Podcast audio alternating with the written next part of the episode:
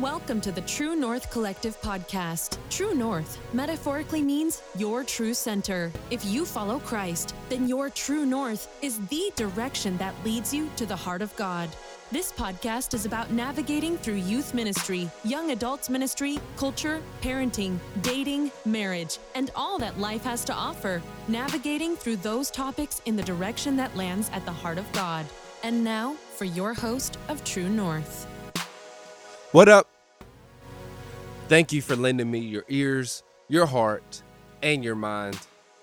My name is Lindsey Melton Jr., and this is the True North Collective podcast. So, one thing we're going to talk about today is something that you, the viewers, have, um, or you, the listeners, excuse me. Um, I guess I'm prophesying myself. Maybe we'll do a TV show or something. Who knows? But uh, you, the viewers, have suggested, and that is as um, the body of Christ, uh, as people who believe in Jesus, follow Jesus, 2,000 years later, have we strayed away, not just from the message, but the method of Jesus? Um, so, we're going to talk about today. And, and, and the person I'm going to bring on is somebody that I know is laser focused on the message and the method um, of you know Jesus delivering the gospel, all that. His name is Pastor Jordan Orick. Uh, Pastor Jordan and his wife Kara, they are the pastors of the Glory Center in Portage, Michigan. Pastor Jordan, how are you? Lindsey, I am very well. I am uh, looking out my window here in Kalamazoo, Michigan, at some a uh, little bit of snowfall and I got a nice cup of Starbucks coffee with me. Nice, nice. I believe you can never go wrong with a uh, nice cup of Starbucks coffee. Um, Pastor Jordan, one of the things I wanted to bring you on to talk about is as a body of believers, as the church, what do you feel like we, um, 2,000 years later, have maybe migrated away, you know, migrated from, whether it's certain methods or certain doctrines, um, teachings, the way we do things, um, you know, just things that you have witnessed? Yeah, um, I, I think one of the things that I have observed, and that many people have observed for the last, you know, twenty odd years, um, would be what is known as uh, the seeker-friendly movement in the church world, and I think it's particularly prevalent in the West, in the Western church world, particularly in America, and I think the seeker friendly movement um, has resulted in a very profoundly uh, in moving away from many things, and this affects many streams. It, it, it, you know, as charismatics, like you and I, it's affected the charismatic church world. It's affected, you know, the denominational church world. It's really hit things for the most part uh, across the board and and you know and, and, a couple of things I, you know i would say you know if someone's thinking well what is the seeker friendly movement um, we can address that and then uh, some of the things that has have come as a result of that. But you know the seeker friendly church movement in a nutshell you know is a, a church a, a way of doing church that is programmed or uh, built or designed to basically uh, dumb church, the way of doing church down so as to reach either, you know, spiritual seekers, uh, people who are what we as Christians would call lost, you know, the lost. And, and so it's basically um, in my way of putting it, at least, it's dumbed everything down. So, you know, churches have gone from, uh, in, in many ways, from at least us as charismatics. You know, maybe your church service starts at 10:30, and then you know we endeavor to do whatever we feel the Lord is leading us to do, even if we have a you know a, a bit of a format, which is you know good. You need structure and leadership in these things. Um, but things basically went from you know well we'll start at 10:30 and then we'll worship and we'll we'll preach the word, we'll pray for people, we'll do testimonies, we'll do whatever, and then basically things said no, we'll start at 10:30, we'll do three songs, we'll preach a you know 30 to 45 minute sermon because uh, anything beyond that people can't handle, and then we let out at noon period. You know, and so things went from more of a free flow to more of a uh, seeking God. What does the Lord have for us today? Uh, across the board, to this is how we do it. This is how we're going to do it. Um, and and there's Lindsay, there's so many dynamics to it. It's kind of hard to put it all uh, into one little thing. Sometimes I have found when you say seeker friendly, some people say, well, sh- shouldn't we be friendly and shouldn't? Well, of course we should be friendly. That's not really, you know, that's sort of a generic usage of the word friendly. And seekers, of course, you know, uh, Jesus came to seek and save, you know, the lost, those types of things. Of course.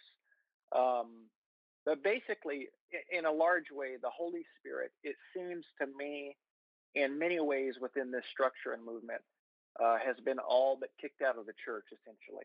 And basically, we we put our plan together. We hope uh, we'll let the Holy Spirit do something as long as He does it uh, within our format, within our way of doing it.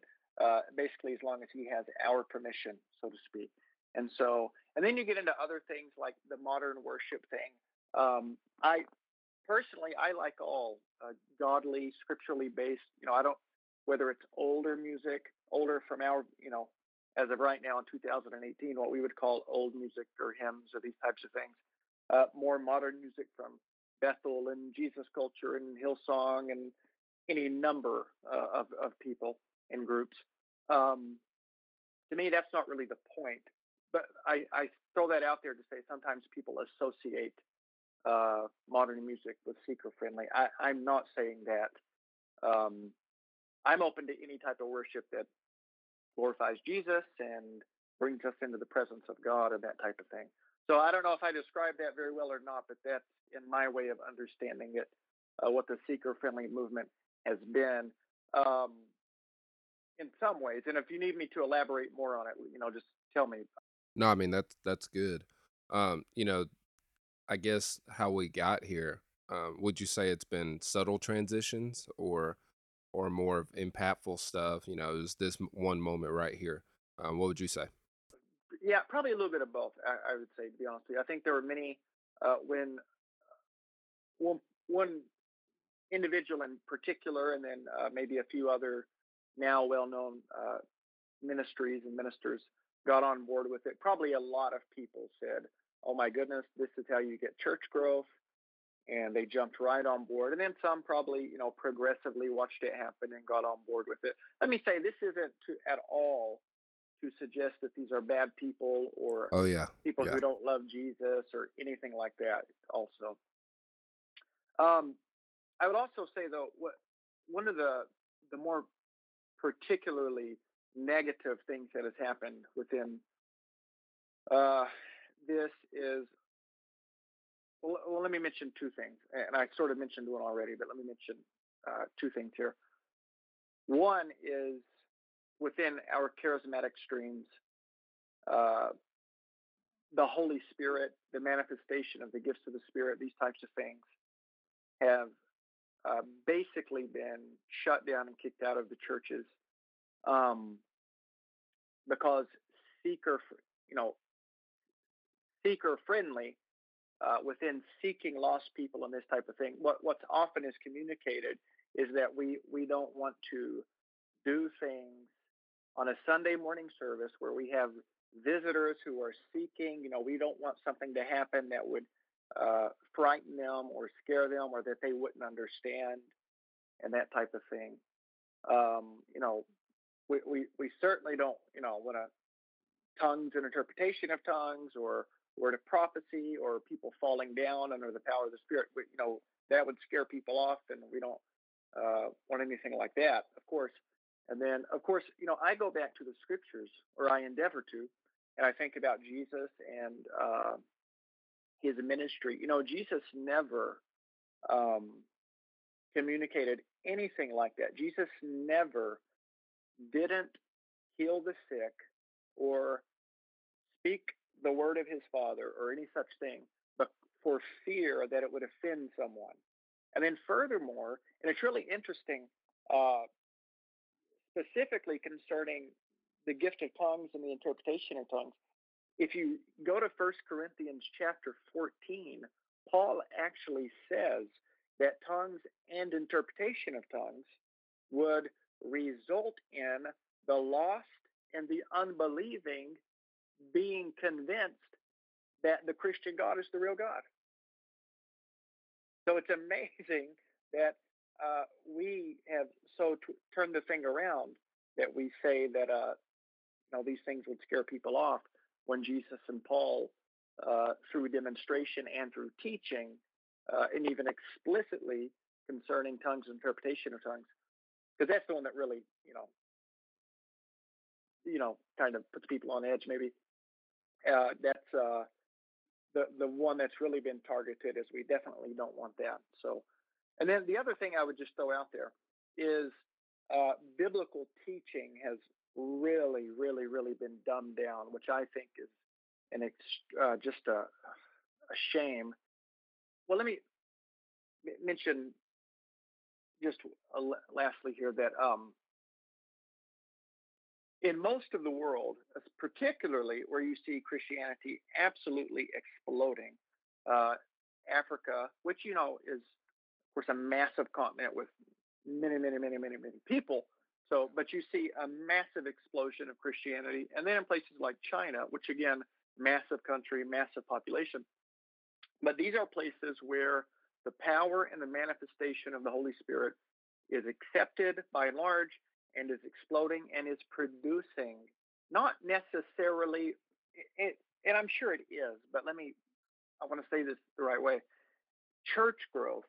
But when i say church growth i don't necessarily just mean each and every individual local church. I mean the church the body of christ. Christianity is exploding all right?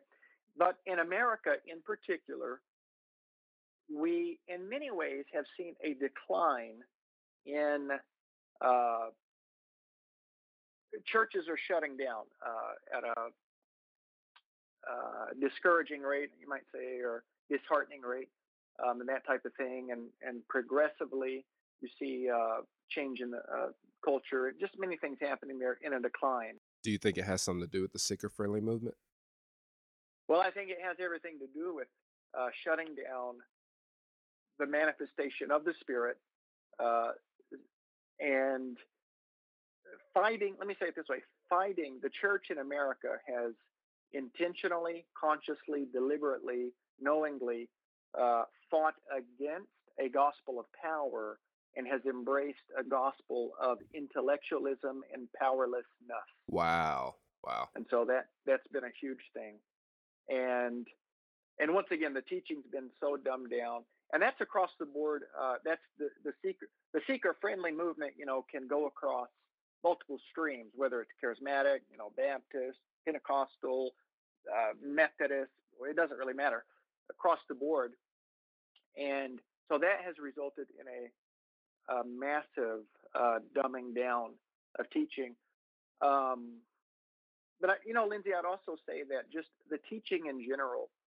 Um, I want to see um, the body of Christ as a whole. I feel one of my a grace that's on my life is to help bring a uh, a healthy embracing of both charismatic Holy Spirit power and uh, sound biblical doctrinal emphasis.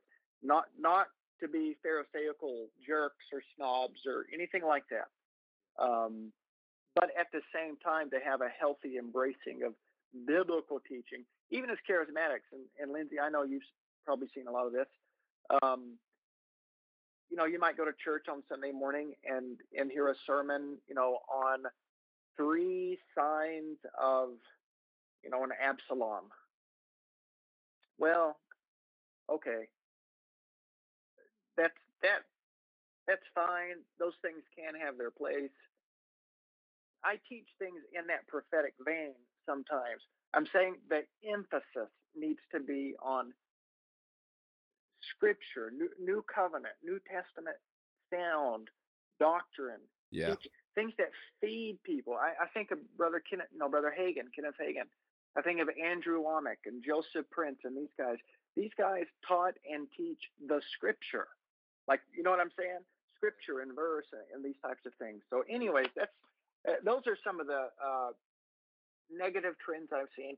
But some things in mentioning the negative, I also what I do want to see. I want to see embracing of the spirit, and I want to see uh, embracing of you know sound uh, doctrinal emphasis. So we don't understand, and you mentioned this at the very introduction. I think because we don't understand the the radical nature of the gospel and the I don't know what to call it, the over the top goodness of God and his perfect love, his abundant grace, his unending mercies, it can make it difficult for some people, uh, many people, to preach uh, certain things.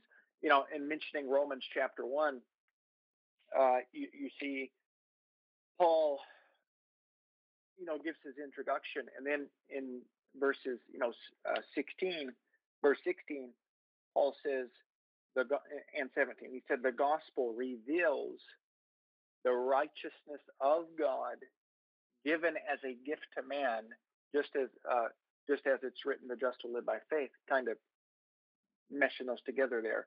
And then he gets in, you know, after verse 18 to the end of the chapter, he, he gets into uh, a, essentially homosexuality and um,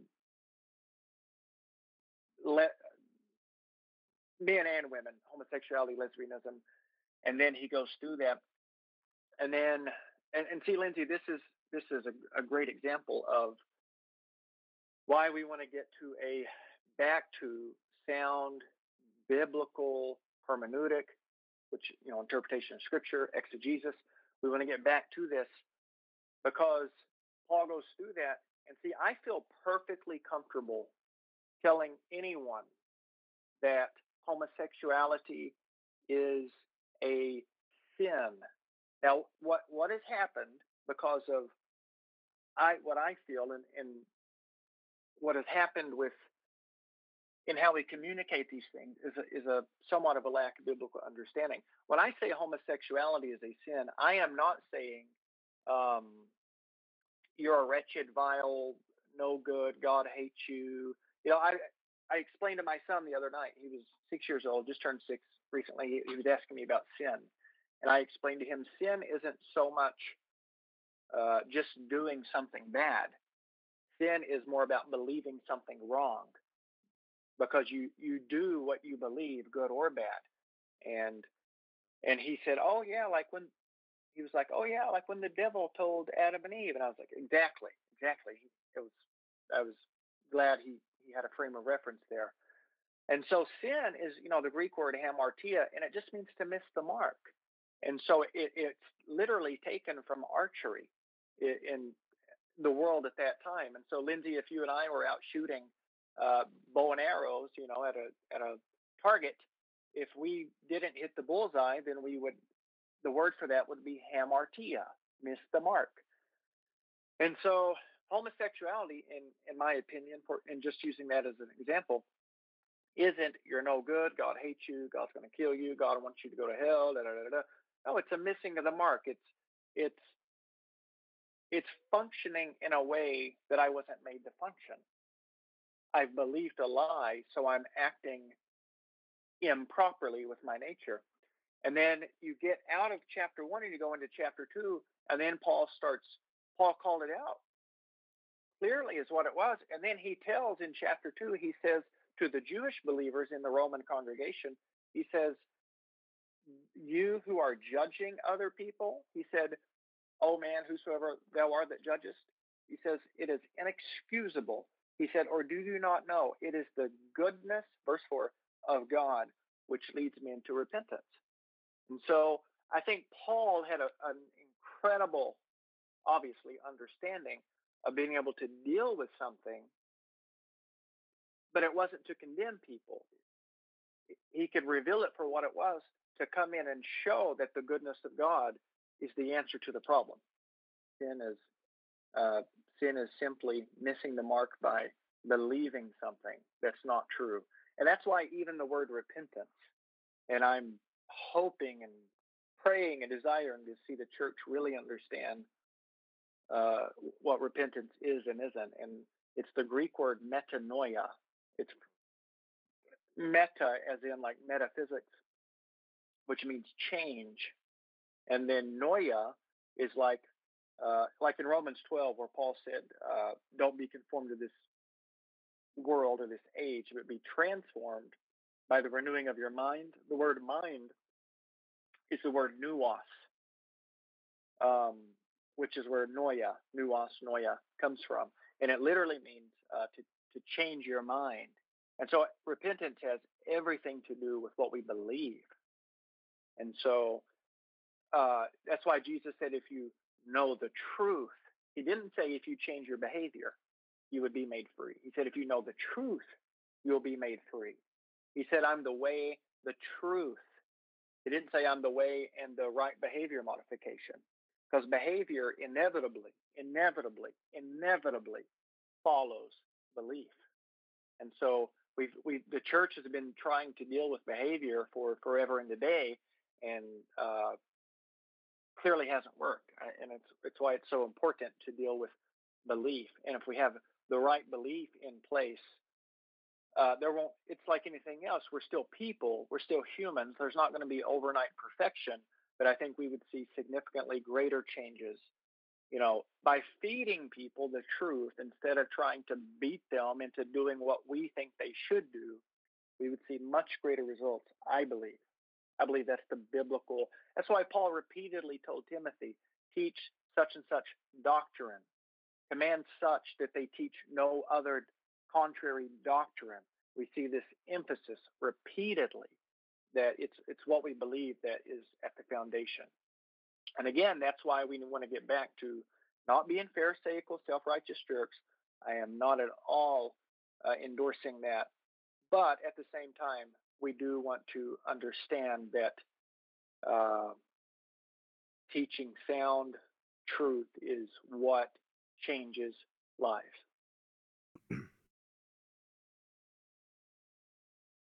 Wow. Wow. Uh, Jordan, man, we are. I, I could keep this going, but we definitely got to wrap this up. Uh, just real quick for everybody that's listening, um, tell them the name of your book, um, name of your church, how they can um, keep updated with everything you're posting and sharing and all that. The, my church website, the church my wife and I pastor, is glorycenter.org, O-R-G, glorycenter.org. And then uh, my personal ministry website is simply my name, Jordan Orick, J O R D A N, Orick, O R I C K, com. And then uh, the book, the, my first book that is uh, currently my only published book, is called, and it's on my personal ministry website. It's called My Favorite Verses, Not in the Bible. I love that title. Choosing, yeah, thank you. And sometimes I, I, I have come to find that some people are like, well, what do you mean? And so the the whole point is there's 12 chapters in the book, and the whole premise is each chapter is dealing with a a popular, commonly accepted teaching, but that but that I contend is not really biblical. So, uh, and I guess I'll throw out one thing. And Lindsay, of course, in saying this, I'm not saying that you either accept or reject it. So you don't have to. I'm just saying one chapter in the book is you have a generational curse. And I and for me, that is one of my favorite verses that's not in the Bible. I contend and I expound in that chapter why is regardless as common or popular as that is, I hold it's not a uh, really an authentically biblical doctrine or teaching. So that's the premise, and that's the website. Yeah. Jordan, thank you so much, man. Uh, my my my man, uh, you you definitely dropped so much wisdom and so much knowledge in that just in that small uh, that small episode. But wow, that was a that was a meat sandwich. I'm gonna call it a meat sandwich. Um, everybody that's listening, please make sure you look Jordan Orick up. uh, on social media. Add him, follow him, all the above. Uh, go out and buy his book. I have it. You can't have my copy. You got to buy your own copy. Um, especially where I have like several things underlined and highlighted because I mean, God is definitely um, just pouring a wealth of knowledge in this guy. Um, him and his wife Kara, they're doing great things. Uh, make sure you give love to uh, your kids and Kara from me and my family. I, I, certainly will. Please, please do the same for uh, your missus there and uh, Lindsay. I, for what it's worth, you're you're a grown man, and uh, not that you need you know whatever, but for what it's worth, as a former teacher and colleague and friend of yours, you're a, a great man of God, and for what little bit it matters, I'm extremely proud of you and uh, Kelsey, and just you guys are incredible. Thank you so much for tuning in to True North. We hope you'll join us again next time.